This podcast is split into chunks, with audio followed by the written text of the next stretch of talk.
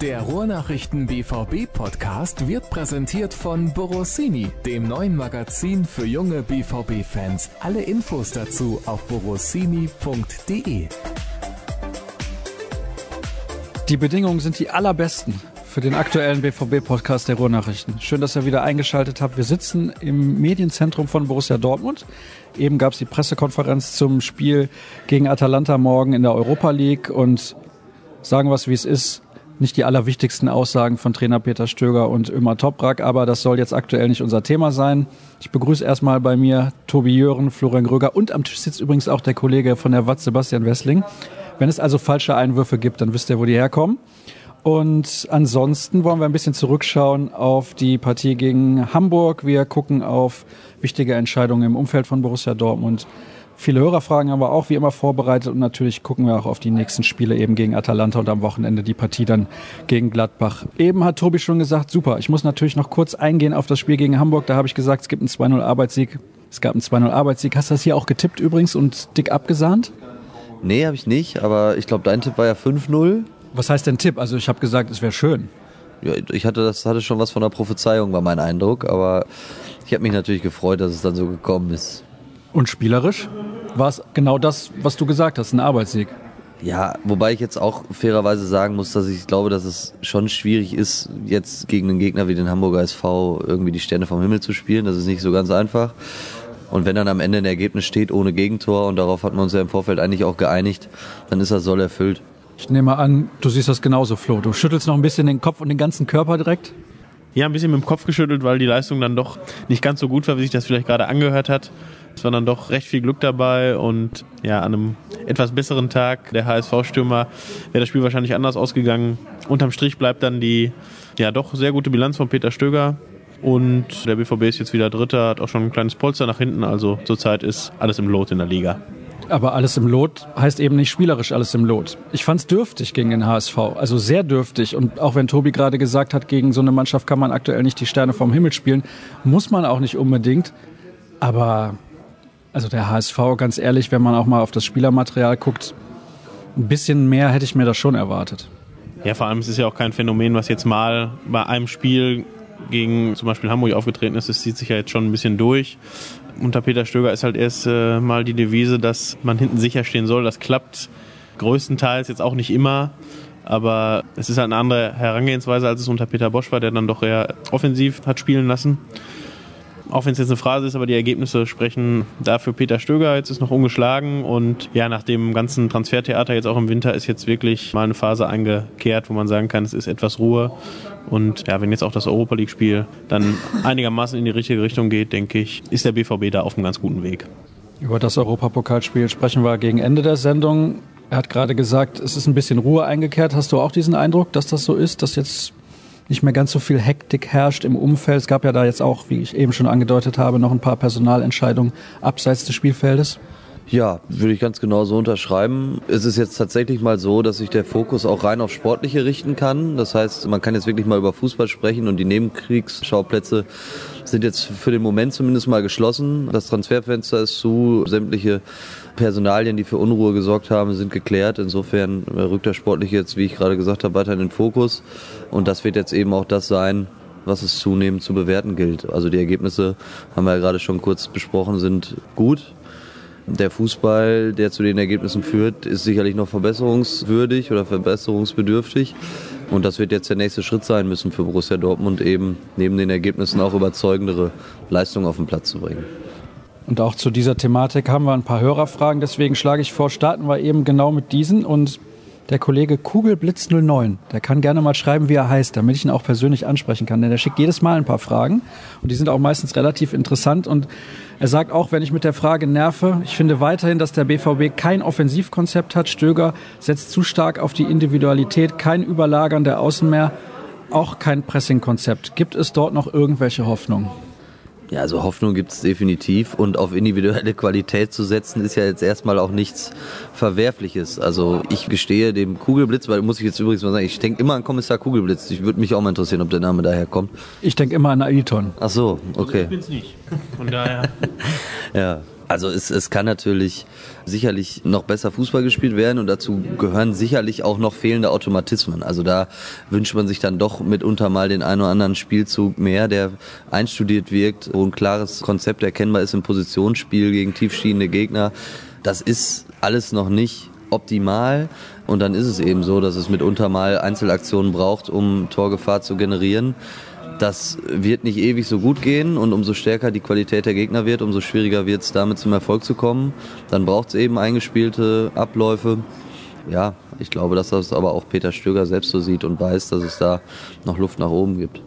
Woran liegt das denn, dass es diese Automatismen nicht gibt? An dem Trainerwechsel oder liegt es vielleicht daran, dass aufgrund der Ära Peter Bosch dann am Ende, wo es nicht rund lief, viel Verunsicherung herrscht in der Mannschaft und diese Automatismen gar nicht nach vorne kommen können oder wie auch immer man das formulieren soll? Ja, ist wahrscheinlich wie immer eine Mischung aus allem oder aus allen Aspekten. Auch wenn der Tobi jetzt lacht, aber es, es, wird so sein. Man hat natürlich jetzt auch das Problem, dass man gerade auf Außen in der Offensive ein paar Verletzte hat und da auch zurzeit nicht großartig wechseln kann. Christian Pulisic ist ja, glaube ich, ein ganz gutes Beispiel, der mal eine Pause von ein, zwei Spielen vertragen könnte. Sich da jetzt in Anführungsstrichen durchschleppt und natürlich jetzt nicht so die Aktionen hat, die man eigentlich von ihm gewohnt ist. Jamolenko und Sancho sind, äh, sind verletzt, die da sicherlich auch spielen können oder spielen, gespielt haben. Und ja, Konzept ist ja jetzt auch ein großer Begriff. Ich denke, dass es auch der, dieser Gesamtsituation halt geschuldet war, wie es jetzt gelaufen ist. Und ich denke, es kommt jetzt eine entscheidende Phase auch in der Saison, weil wenn man äh, auf die Hinrunde blickt, äh, wurde ja auch viel diskutiert, ob das jetzt ein leichtes oder ein schweres äh, Auftaktprogramm für den BVB war. Die Verantwortlichen haben dann irgendwann noch zugegeben, dass es dann doch äh, relativ äh, leicht war. Und das war jetzt wieder der Fall. Jetzt mit dem Gladbach-Spiel werden die Gegner dann, glaube ich, auch ein bisschen stärker. Und da wird sich dann jetzt auch entscheiden, wo es dann diese Saison hingeht. Und äh, an dieser Frage hängt dann auch ein bisschen die Zukunft von Peter Stöger. Wenn ich das richtig im Kopf habe, die nächsten vier Auswärtsspiele sind Gladbach, Leipzig, Bayern und das Derby. Das kommt aber vielleicht dem BVB insbesondere unter Peter Stöger entgegen, weil diese Gegner auch eher mal was mit dem Ball machen wollen und nicht wie die anderen Gegner zuletzt eigentlich mehr auf die Defensive bedacht sind und darauf, irgendwie per Konter mal zu Erfolg zu kommen. Ja, zumindest ist man nicht mehr Angst und Bange, dass es dann defensiv so lichterloh brennt, wie es das in größten Teilen der Hinrunde getan hat und vor allen Dingen dann zum Ende der Ära, also Ära großes Wort, aber zum Ende der Zeit mit Peter Bosch dann ja natürlich defensiv wirklich überhaupt nicht mehr funktioniert hat. Insofern da bin ich zumindest der festen Überzeugung, war, war der Ansatz, zunächst mal die Defensive zu stabilisieren, um darüber eben wieder kompakter zu stehen und das Selbstvertrauen wieder größer werden zu lassen, auch in die eigene Defensive das Selbstvertrauen größer werden zu lassen, um dann irgendwann auch offensiv wieder besser Fußball spielen zu können. Das finde ich den richtigen Ansatz und dann geht es eben Schritt für Schritt. Und das wird sich jetzt, wie Florian gerade schon gesagt hat, gegen die nächsten Gegner dann zeigen. Da wird dann defensiv mehr auf den BVB zurollen. Da wird man dann sehen, wie gut funktioniert das wirklich schon und wie sehr ist die Mannschaft dann auch in der Lage, die eventuell größer werdenden Räume, die dafür irgendwo im Offensivbereich entstehen, zu nutzen und dann eben einfach mit dieser nötigen Genauigkeit und mit dem nötigen Zug zum Tor, der, das ist alles sowas, was im Moment noch so ein bisschen abgeht, nach vorne zu spielen und da dann eben A, torgefährlich zu sein und B, dann auch effizient zu sein. Der Kollege Kugelblitz hat zwar noch eine weitere Frage, aber ich möchte zunächst eine von Daniel dazwischen schieben. Und der sagt, Walking in a Stöger Wonderland bei zwei Punkten im Schnitt würde ich auf den ersten Blick trotzdem zustimmen, finde aber nicht, dass Stöger zum BVB passt. Wie seht ihr das? Wie hoch ist die Chance, dass er bleibt bzw. geht? Hat er ja auch eben in der PK, glaube ich, noch mal was kurz zugesagt, in 20 Konjunktive eingepackt. Und welche Alternativen gibt es überhaupt im Sommer? Wolf und Nagelsmann werden immer wieder genannt. Nico Kovac wurde auch mal genannt.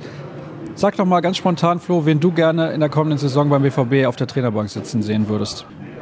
Also aus redaktioneller und arbeitstechnischer Sicht auf jeden Fall Peter Stöger, weil äh, der ist der erste Trainer, der sich äh, regelmäßig auch mit den Medien unterhält. Kommt nach jedem Training kurz zum Rand des Platzes und spricht mit uns. Das sind vielleicht 15 Minuten, aber das ist immer ein ganz guter Hintergrund für einige Sachen. Und also ich denke schon, dass er so von seiner Art her hier äh, sehr gut hinpasst. Also hat einen sehr trockenen Humor, und ich denke, das passt auch hier zu den, zu den Leuten. Kommt auch bei den Journalisten ganz gut an, wobei das jetzt nicht unbedingt ein Kriterium ist, ob einer Trainer sein sollte oder nicht. Und wie es der User schon gesagt hat, ich meine, bei dem Punkteschnitt, wenn er sich jetzt über die Saison hält, gibt es da, glaube ich, auch keine zwei Meinungen. Ich meine, klar, die Namen werden gespielt, Nagelsmann und Kovac und Hannes Wolf.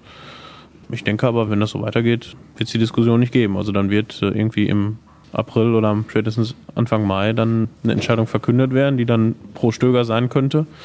Und ja, wäre, glaube ich, auch ganz gut, um wieder an die Ruhe auch zu halten, die jetzt da ist, weil ein neuer Trainer würde natürlich auch wieder das ein bisschen anders machen und dann wäre auf jeden Fall wieder ein bisschen mehr Druck auf dem Kessel.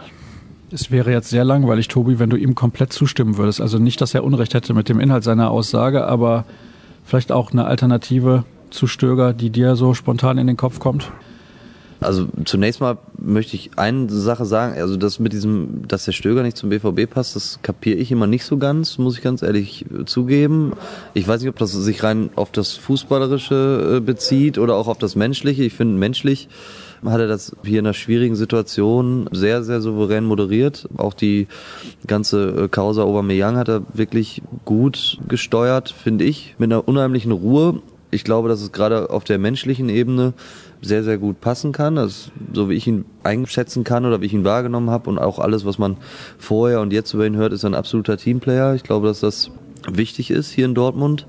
Gerade jetzt, und da werden wir gleich drüber sprechen, nach der Vertragsverlängerung von Herrn Watzke und einer eventuell bevorstehenden Vertragsverlängerung von Michael Zorg, dass es da eben schon ein starkes Dreigespann gibt, dass es absolut auf einer Wellenlänge versucht. Nochmal sowas wie unter Thomas Tuchel darf es nicht geben. Fußballerisch haben wir auch gerade schon diskutiert. Es Luft nach oben. Da gibt es vielleicht Trainer, die taktisch noch mehr im Detail arbeiten, wobei ich da jetzt auch eben nicht vorgreifen will, sondern schon finde, dass man eben jetzt ihm ein paar Spiele noch Zeit geben muss, um zu gucken, gibt es jetzt einen Schritt nach vorne fußballerisch? Ergebnistechnisch hat es den gegeben, der nächste muss folgen. Wenn er den leisten kann, dann bin ich bei Flo, dann ist es, glaube ich, fast alternativlos. Auf eine Vertragsverlängerung irgendwie wird es dann hinauslaufen. Ja, alternativ Hannes Wolf halte ich jetzt, wenn man es jetzt einfach mal durchspielt, nach dem, was in Stuttgart passiert ist, jetzt in der Rückrunde für deutlich schwieriger, als wenn er da bis zum Saisonende gearbeitet hätte und den VfB in der ersten Liga gehalten hätte. Julian Nagelsmann sicherlich ein Name, der interessant ist und Nico Kovac, also den muss man ja auch erstmal kriegen. Klar, jetzt gerade die Eindrücke, die aus Frankfurt da sind, die sind super positiv. Aber ich denke eben die Eindrücke, die Peter Stöger hier gerade hinterlässt bei den Verantwortlichen, die sind im Moment auch überwiegend positiv und insofern ist er, glaube ich, schon in der Pole Position, stand jetzt. Naja, nicht jeder, der in der Pole Position losgefahren ist, ist auch als erster ins Ziel gekommen. Da habe ich lange dran gearbeitet. Aber jetzt, jetzt auch zum richtigen Zeitpunkt ja, gesetzt. Ja, ja, kam, kam gut. Ja, muss ich sagen. Hat mir selber sehr gut gefallen. Würde ich liken, wenn ich das hier könnte an der Stelle ich gucke mal hier gerade noch durch weitere Fragen und da ist Peter Stöger eigentlich das zentrale Thema. Ja? Und dann sehe ich so Worte wie Rumpelfußball oder wenige Anschlussaktionen. Es wurde kein Kombinationsfußball gespielt, jetzt auch explizit gegen den HSV. Ich glaube, das ist das Problem, was die Leute haben mit der Art und Weise, wie Peter Stöger Fußball spielen lässt, nicht mit dem Typ Peter Stöger. Ja, wenn man es jetzt vergleicht, die Fallhöhe ist natürlich schon da. Ne? Also wir haben hier schon deutlich besseren Fußball gesehen. Da kommen wir dann wieder natürlich auf Tuchel. Aber da muss man auch sagen, dass da auch besseres Spielermaterial zur Verfügung stand. Also der Adalas war jetzt schon in den vergangenen eineinhalb Jahren nicht ganz ohne. Also der die berühmten dreien im Sommer, Hummels, Gündogan und Mikitarian. Jetzt hast du nochmal den Bele und Aubameyang abgegeben. Klar hast du auch andere dazu gewonnen, aber ich denke, die Qualität in der Masse wurde halt bisher nicht ersetzt. Das war sicherlich auch ein bisschen gewollt, weil die Devise ist ja, wir entwickeln die Spieler lieber, anstatt für 65 Millionen irgendwie einen 28-Jährigen zu holen. Aber das geht damit einher. Andererseits sind wir natürlich auch jetzt weit weg von Rumpelfußball. Das ist jetzt auch doch sehr populistisch und ja, da weiß er gar nicht mehr, was er sagen soll. Also er fand das Spiel gegen den HSV anscheinend nicht so schlecht. Ja, also wir drehen uns ein Stück weit im Kreis. Also, dass es fußballerisch nach vorne gehen muss, da sind wir uns ja alle einig. Das haben wir jetzt, glaube ich, hier auch ausreichend thematisiert. Und also das kann man ja zumindest Peter Stöger nicht vorhalten. Er geht ja auch nicht vor die Kameras oder vor die Mikrofone und sagt, wir spielen hier gerade unfassbar guten Fußball. Also der selbstkritische Blick, der ist ja durchaus da und der ist ja gegeben. Und ich glaube, der ist auch wichtig und das wissen auch alle. Bin aber auch bei Florian, da ist schon Qualität verloren gegangen. Im Sommer nochmal wenn ich daran denke, was ein Dembele immer wieder an Dynamik oder an Überraschungsmomenten in ein Fußballspiel einbringen konnte, dann ist es eben nicht ersetzt worden durch keinen Jamolenko dieser Welt. Damit will ich ihm ja gar nicht zu nahe treten, aber deswegen ist er dann auch ein Verein wie Barcelona bereit, trotz aller charakterlichen Widrigkeiten, die es da eventuell gibt, so viel Geld für so einen Spieler zu bezahlen. Das würde er nicht machen, wenn sie nicht glauben könnten, dass er irgendwie ganz gut den Ball stoppen kann. Nichtsdestotrotz kommt dann auch noch dazu, dass so ein Marco Reus jetzt gerade mal sein erstes Spiel wieder gemacht hat. Also da sind ja schon die Spieler, die den Unterschied machen können, die Glanzpunkte setzen können. Da gilt es dann jetzt mehr reinzubringen, aber schön war es bislang nicht. Silvio geht da noch ein bisschen weiter zurück in die Vergangenheit. Er sagt, es sind immer noch Spätfolgen aus der Tuchelzeit und vielleicht auch sogar noch Anschlagsfolgen. Er speziell sieht da die Grüppchenbildung und die Vernachlässigung des verschworenen Haufens aus der Kloppzeit. Wie seht ihr das? Ja, es ist natürlich nicht mehr so, wie es damals war. Andererseits ist das auch, glaube ich, kein Alleinstellungsmerkmal von irgendwie einem Bundesliga-Verein. Also es kommt schon, glaube ich, recht selten vor, dass das so läuft, wie es damals gelaufen ist. Dass das jeder gern hätte, dass es nochmal so kommt oder so weitergeht, ist klar. Aber ich glaube, von dem Gedanken muss man sich leider verabschieden, weil das hat man wirklich, glaube ich, dann nur alle 30, 40, 50 Jahre. Also dann kannst du mal rechnen, wie lange es noch dauert, bis das wieder so kommt. Also Grüppchenbildung ist jetzt auch irgendwie ein Begriff, der natürlich negativ gesehen wird, aber das gibt es auch in jeder Mannschaft, dass der mit dem kann ich besser, mit dem kann ich schlechter, mit dem kann ich gar nicht. Das ist halt so in einer Fußballmannschaft. Das eigentlich Schöne daran ist ja, dass man dann sieht, was es aber ausmachen kann, wenn es klappt. Also sowohl die Erfolge, die der BVB eben mit dieser Mentalität, die ja einzigartig war, was ja nun Herr Watzke auch deutlich kommuniziert hat in den vergangenen Tagen und Wochen, oder wenn man dann eben aktuelle alle Beispiele äh, sieht, ich habe damals schon davon geschwärmt hier im Podcast, als der SC Freiburg hier gespielt hat, wie die ja dann hier aufgetreten sind, was die da jetzt zum Beispiel auch in dieser Saison wieder rausholen, ja, was Mentalität und was mannschaftliche Geschlossenheit bewirken kann, selbst in der Bundesliga und nicht nur irgendwie in niedrigeren Spielklassen, das finde ich, das bringt dann tatsächlich mal so ein bisschen eine kleine romantische Note in dieses Geschäft, das ja in vielen Punkten so unromantisch ist. Insofern glaube ich schon, dass es bei den Kaderplanungen ganz, ganz fett auf dem Zettel steht und dass es da Verschiebungen geben wird und auch Verschiebungen geben muss. Und selbst Peter Stöger hat ja dann nach dem Interview von Aki Watzke in der Frankfurter Allgemeinen Zeitung eingeräumt, dass es da auch noch Luft nach oben gibt und Verbesserungspotenzial gibt. Und dass er seit Tag eins daran arbeitet eben, dass die Mannschaft in der Lage ist, als Gruppierung, so hat er es glaube ich genannt, besser auf Gegenwind reagieren zu können. Und ja, da ist der BVB sicherlich ein bisschen aus der Spur geraten in den letzten Jahren. Ob das Spätfolgen von Tuchel sind oder ob das Spätfolgen von Bosch sind oder ob es einfach in der Kaderzusammensetzung gehapert hat, sodass die Charaktere nicht zusammengepasst haben, das ist schwer zu beurteilen. Fakt ist, dass die Mannschaft wieder enger zusammenrücken muss, um, glaube ich, den Ansprüchen, die hier herrschen, gerecht zu werden. Jetzt hat ja im Talk bei Jörg von Torra Watzke auch angekündigt, man möchte irgendwie einen Mentalitätsspieler verpflichten. Kann denn ein Mentalitätsspieler einer sein, der erst 23 oder 24 Jahre alt ist, wenn Borussia Dortmund weiterhin eher auf junge Akteure setzt, die man dann zu fertigen Spielern auf Top-Niveau entwickeln möchte? Ja, kann, muss aber nicht. Er gibt dir da natürlich, wenn du jetzt Spieler Oze jetzt nicht so den Namen hat, natürlich keine Garantie dafür. Kann natürlich klappen. Andererseits muss man auch mal sagen, dass, da muss ich uns jetzt mal ein bisschen loben, dass wir das ja schon seit ein paar Monaten auch schreiben, dass so ein Spieler fehlt und dass gerade zu Beginn der Saison schon äh, auch vom Verein vehement bestritten wurde, dass das so ist. Mittlerweile sehen es, glaube ich, alle, dass äh, da durchaus ein Problem ist. Julian Weigel ist, glaube ich, seit seiner Rückkehr, nachdem er verletzt war, noch einige Probleme und also das ist auf jeden Fall noch nicht das Niveau, was er hatte. Nuri Schein ist unter Peter Stöger auch absoluter Reservist, muss man sagen. Und ja gut, dann hat man noch Sebastian Rode, wo man nicht weiß, wie das weitergeht. Der ist seit Monaten verletzt, hat im Prinzip noch, weiß nicht, fünf Spiele vielleicht für den BVB gemacht. Wäre natürlich so vom Typ her ein Spieler, der das sein könnte.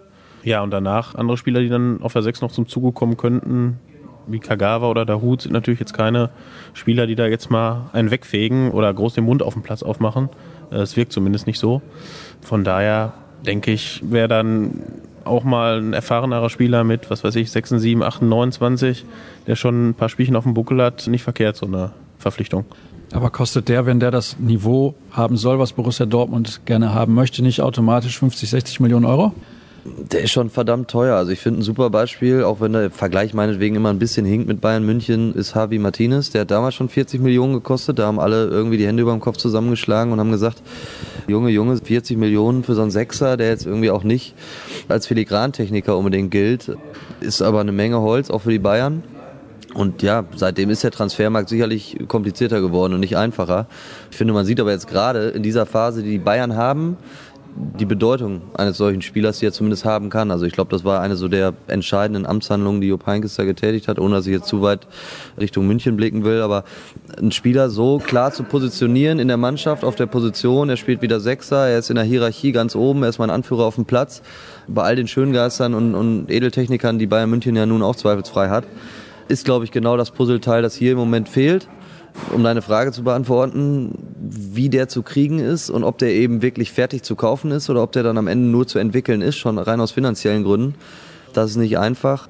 da wird äh, Michael Zorc schon ein bisschen buddeln müssen, um einen zu finden, der sowohl das Potenzial mitbringt, sich entweder dahin zu entwickeln zu lassen oder ihn fertig zu holen, so dass es andere nicht auf dem Schirm hatten. Das wird, wird kompliziert und darum ist Michael Zorc, glaube ich, nicht zu beneiden. Es war zuletzt ja mal zu lesen, dass Jonathan Tah ein Kandidat ist bei Borussia Dortmund. Daher meine Frage, muss dieser Mentalitätsspieler überhaupt ein defensiver Mittelfeldspieler sein, zwangsläufig? Irgendwie wird das immer mit dieser Position in Verbindung gebracht, aber auch so ein Innenverteidiger mit so einer Physis und so einer Ausstrahlung, auch wenn Tah noch ein bisschen jünger ist, könnte auch der richtige Mann sein. Ja, aber also eigentlich fokussiert sich schon, finde ich, aufs defensive Mittelfeld. Du hast Leute hinter dir, du hast Leute vor dir, du bist halt wirklich im Zentrum. Also ich würde schon sagen, auf der Position ist Bedarf da und klar, wenn man dann noch einen Tar bekommen könnte, würde das die Abwehr sicherlich nicht schlechter machen. Das glaube ich auch. Also nur weil man dann einen gefunden hat fürs defensive Mittelfeld, von dem man sagt, der könnte das sein, heißt es ja nicht, dass man dann beim Rest nicht mehr Wert darauf legt. Also ich glaube, dass dieser Faktor Mentalität bei zukünftigen Verpflichtungen eine größere Rolle oder einen wichtigeren Faktor einnehmen wird, als er das vielleicht in den letzten ein, zwei Jahren getan hat. Ich glaube, dass Jonathan Tah helfen könnte dass das sicherlich ein Spieler ist mit so viel Potenzial, dass er auch mittelfristig hier sich stabilisieren kann und, und sowas wie ein Abwehrchef werden kann. Trotzdem sieht man auch bei dem, dass er natürlich jetzt mit einem Sven Bender an der Seite sich leichter tut, als wenn er selber alles dirigieren muss. Insofern ist das ja auch noch ein Spieler, der noch weiterentwickelt werden muss und der ja eben noch jung ist. Ich bin da bei Florian, dass ich glaube, diese Sechserposition ist schon die, die so am greifbarsten ist, wo man einfach am meisten Möglichkeiten hat, ein Spiel zu lenken auf dem Platz und wo man schon auch am einfachsten in der Lage ist, so wirklich diesen Anführercharakter zu übernehmen und diese Rolle des Anführers und des Häuptlings auch auszufüllen. Das glaube ich schon. Zwei Themen haben wir noch. Aki Watzke hat seinen Vertrag verlängert und da gab es auch noch ein paar andere Veränderungen. Carsten Kramer beispielsweise ist jetzt auch in die Geschäftsführung aufgerückt. Eine gute Entscheidung von Borussia Dortmund? Ja, und ich glaube vor allen Dingen eine logische und konsequente, wenn man rein jetzt die wirtschaftliche Entwicklung des Clubs sieht, die Zahlen sind ja hoch und runter gelaufen, dann ist es nur konsequent zu sagen, auch Carsten Kramer bekommt eben diesen neuen Posten in der Geschäftsführung zugeräumt mit einer klaren Aufgabenteilung zwischen den dreien, die das jetzt machen. Ja, und ich persönlich finde auch, dass die Vertragsverlängerung mit Aki Watzke die richtige Entscheidung ist. Ich weiß, dass das mitunter jetzt konträr diskutiert wird und sicherlich ist auch gewisser Diskussionsbedarf berechtigt. Ich glaube schon, aber dass er sich automatisch durch die Verdienste seiner bisherigen Amtszeit das Vertrauen verdient hat, jetzt nochmal auch zu zeigen, dass es in Zeiten, in denen es das erste Mal auch für ihn, wenn man die letzten zwei Jahre ein bisschen komplizierter gewesen ist, dass er in der Lage ist, eben durch solche Phasen zu leiten und zu lenken und ja jetzt selber auch so ein bisschen nochmal die Chance bekommt, ganz, ganz maßgeblich darüber mitzuentscheiden, wie dann seine Arbeit abschließend bewertet werden wird, wenn er denn irgendwann beim BVB den Geschäftsführerposten räumt. Und ich vermute, dass das 2022 der Fall ist. Und ich denke schon, dass er natürlich auch ein gesteigertes Interesse daran hat. Einmal, dass es dem Verein sehr, sehr gut geht, aber schon auch, dass die Leute sich eben vor allen Dingen an ihn erinnern als einer, der den Erfolg zurück nach Dortmund gebracht hat und nicht der, der dann, als der Erfolg richtig groß war, nicht in der Lage war, diesen Erfolg fortzuführen. Und ich glaube, da stehen wir im Moment so ein bisschen am Scheideweg. Das merkt man ja auch so in der ganzen Wahrnehmung, in der Frage, in der Fallhöhe, das Wort fiel eben, in der Erwartungshaltung, die einfach mittlerweile an den BVB herrscht oder gestellt wird. Ja, das ist nicht einfach und umso erfolgreicher man ist, umso schwieriger ist es eben, das Level zu halten, aber daran wird er jetzt gemessen werden. Ich glaube, damit ist alles zu dem Thema gesagt, oder? Flo, hast du noch irgendwas hinzuzufügen zu der Geschichte um Watzke? Nee, da winkt er auch ab und deswegen schauen wir auf die beiden Partien gegen Atalanta in der Europa League und gegen Gladbach in der Bundesliga. Atalanta muss man natürlich separat betrachten, weil da geht es darum, vielleicht vor allem im Heimspiel kein Gegentor zu kassieren, damit man eine gute Ausgangsposition hat für das Rückspiel nächste Woche in Reggio Emilia. Und Gladbach in der Bundesliga wäre zumindest ein Punkt ganz gut, damit man die Gladbacher auf Distanz halten kann. Drei Punkte wären natürlich umso besser.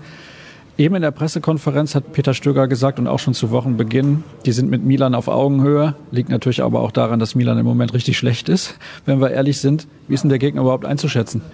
Ja, ich bin ja bekannt als Experte des italienischen Fußballs und ich weiß nicht, warum da gelacht wird im Hintergrund. Das kann man doch auch rausschneiden zur Not, ja. oder? Aber nur zur Not. Also da würde ich dich schon drum bitten. Ja. Nein, also ich bin natürlich jetzt kein Experte, aber klar haben wir uns ein bisschen eingelesen. Es ist eine Mannschaft, die ein bisschen versucht, Fußball zu spielen. Jetzt nicht so ganz typisch italienisch, auch wenn Peter Schöger das gerade auf der PK gesagt hat. Also versucht trotzdem dann ein bisschen nach vorne, ist aber dann doch in Italien Durchschnitt und der BVB ist dann doch im Vergleich dann doch eine Klasse mindestens höher einzuschätzen. Also sollte kein Schützenfest werden, höchstwahrscheinlich, aber ich denke schon, dass Dortmund den Anspruch haben sollte und es auch so kommen wird, dass die Runde auf jeden Fall überstanden wird. Wenn ich das richtig interpretiere, hältst du ein Ausscheiden eher für nicht möglich? Du auch, Tobi? Ja, ist jetzt so eine Binse, aber ich glaube, dass es immer undankbar ist, gegen italienische Mannschaften zu spielen, gerade in diesen K.O.-Spielen. Wie Florian schon gesagt hat, die versuchen so ein bisschen Fußball zu spielen, so ganz grobe Eindrücke aus der Vorbereitung, als er schon mal gegen Atalanta getestet wurde, sind auch noch da. Also das sind eben schon sehr robuste Verteidiger, die dann irgendwie schon genau wissen, wie das Tor oder das eigene Tor zu verteidigen ist. Und wenn man dann in Rückstand gerät, dann wird schon an der Uhr gedreht und so. Das sind jetzt alles so ein paar Klischees gegenüber des italienischen Fußballs, der sich in vielen Punkten bestimmt auch gebessert hat. Aber da jetzt irgendwie einen attraktiven Schlagabtausch zu erwarten, das halte ich für sehr, sehr unwahrscheinlich. Und die Gefahr ist eben da, dass wenn man durch irgendeine krumme Beule in Rückstand gerät, dass es dann richtig unangenehm wird. Insofern glaube ich schon, dass zumindest morgen der Fokus darauf liegen wird, auch eben selber kein Gegentor zu kassieren. Ja, aber ich bin auch bei Florian. Sicherlich hat Atalanta Bergamo eine gewisse Qualität, aber der Anspruch muss es sein, eine Runde weiterzukommen. Die spielen das erste Mal international seit ich weiß nicht wann, ehrlich gesagt. Ist schon sehr, sehr lange her. Also es ist kein Dauergast im europäischen Fußball. So viel kann man sagen und das spricht ja dann auch ein bisschen gegen die Qualität dieser Mannschaft, im Schnitt zumindest. Wenn man mal die letzten Jahre auch beobachtet hat, die hatten eine richtig gute Saison, das war eben letztes Jahr und dann sind sie plötzlich mit im Europapokal dabei gewesen. Ja, und Gladbach, ist es vielleicht gut, dass das Spiel in Gladbach stattfindet? Für die Taktik von Borussia Dortmund im Moment, die man auch fährt, dass man da mal kontern kann selbst so? Ach, weiß ich nicht. Würde ich jetzt nicht so pauschal sagen. Auf jeden Fall waren es in Gladbach die vergangenen Jahre immer attraktive Spiele. Ich glaube, in der vergangenen Saison war es, glaube ich, ein 3-2 Last Minute, Guerrero. Ja, und Gladbach, wie du gesagt hast, die müssen auch ein bisschen was tun. Haben jetzt, glaube ich, auch wieder eine etwas schwächere Phase hinter sich und er hat Runde auch so ein bisschen den Anschluss an die internationalen Plätze zu verlieren. Ja, könnte dem BVB natürlich ein bisschen entgegenkommen. Aber Gladbach ist auf jeden Fall immer eigentlich ein ganz gutes Pflaster gewesen und wie du es vorhin schon gesagt hast, also ein Punkt sollte schon das Mindestziel sein, um da die Konstellation ungefähr zu halten. Ja, glaube ich auch. Also da kann man sich jetzt erstmal so im Vorfeld, wenn man sich aussuchen müsste, äh, welches Spiel man sich im Fernsehen angucken darf oder im Stadion angucken darf, dann würde man, glaube ich, immer nach Gladbach fahren und nicht unbedingt gegen Atalanta ins Stadion gehen. Oh, das hört aber die BVB-Geschäftsführung überhaupt nicht gerne. Wir haben natürlich das große Glück, dass wir beide Spiele live im Stadion gucken können. Das ist ja auch super. Ne, da freuen wir uns ja auch drüber. Nein, aber ich glaube auch, das wird ein richtiger Härtetest. Gladbach muss. Die haben ganz schwierige Wochen hinter sich und haben eigentlich, glaube ich, deutlich mehr Qualität als das, was sie im Moment abrufen ja, die haben zu Hause immerhin auch mal gegen Bayern München gewonnen. Also die können da im Borussia Park schon was machen. Da kann auch stimmungstechnisch richtig was passieren. Ja, und ich glaube, das ist so ein richtig schöner Belastungstest, um auch mal zu gucken, wie gefestigt ist denn eben dieses Gefüge, an dem Peter oder diese Gruppierung, an der Peter Stöger derzeit bastelt schon und wie viel Gegenwind kann diese Mannschaft schon aushalten, um da in der Rhetorik drin zu bleiben. Da kann man sich drauf freuen. Ich glaube, das wird, das wird ein richtig attraktives Fußballspiel. Ich hoffe auch auf ein halbwegs attraktives Fußballspiel gegen Atalanta, weil diese Mannschaft eben für italienische Verhältnisse relativ offensiv spielt. Könnte ja was werden, immer ein Flutlichtspiel, Europapokal. Also ich bitte euch, es muss doch mal irgendwie einen schönen Fußballabend geben, mal wieder hier in Dortmund. Dann soll es das gewesen sein. Alle weiteren Infos, das wisst ihr, gibt's bei ruhrnachrichten.de, bei Twitter at rnbvb. Die Kollegen sind dort zu finden unter at Tobi Jören und unter at rn-florian. Und ich bin zu finden dort unter Start. Das soll es gewesen sein. Für diese Ausgabe nächste Woche hören wir uns dann wieder. Bis dann.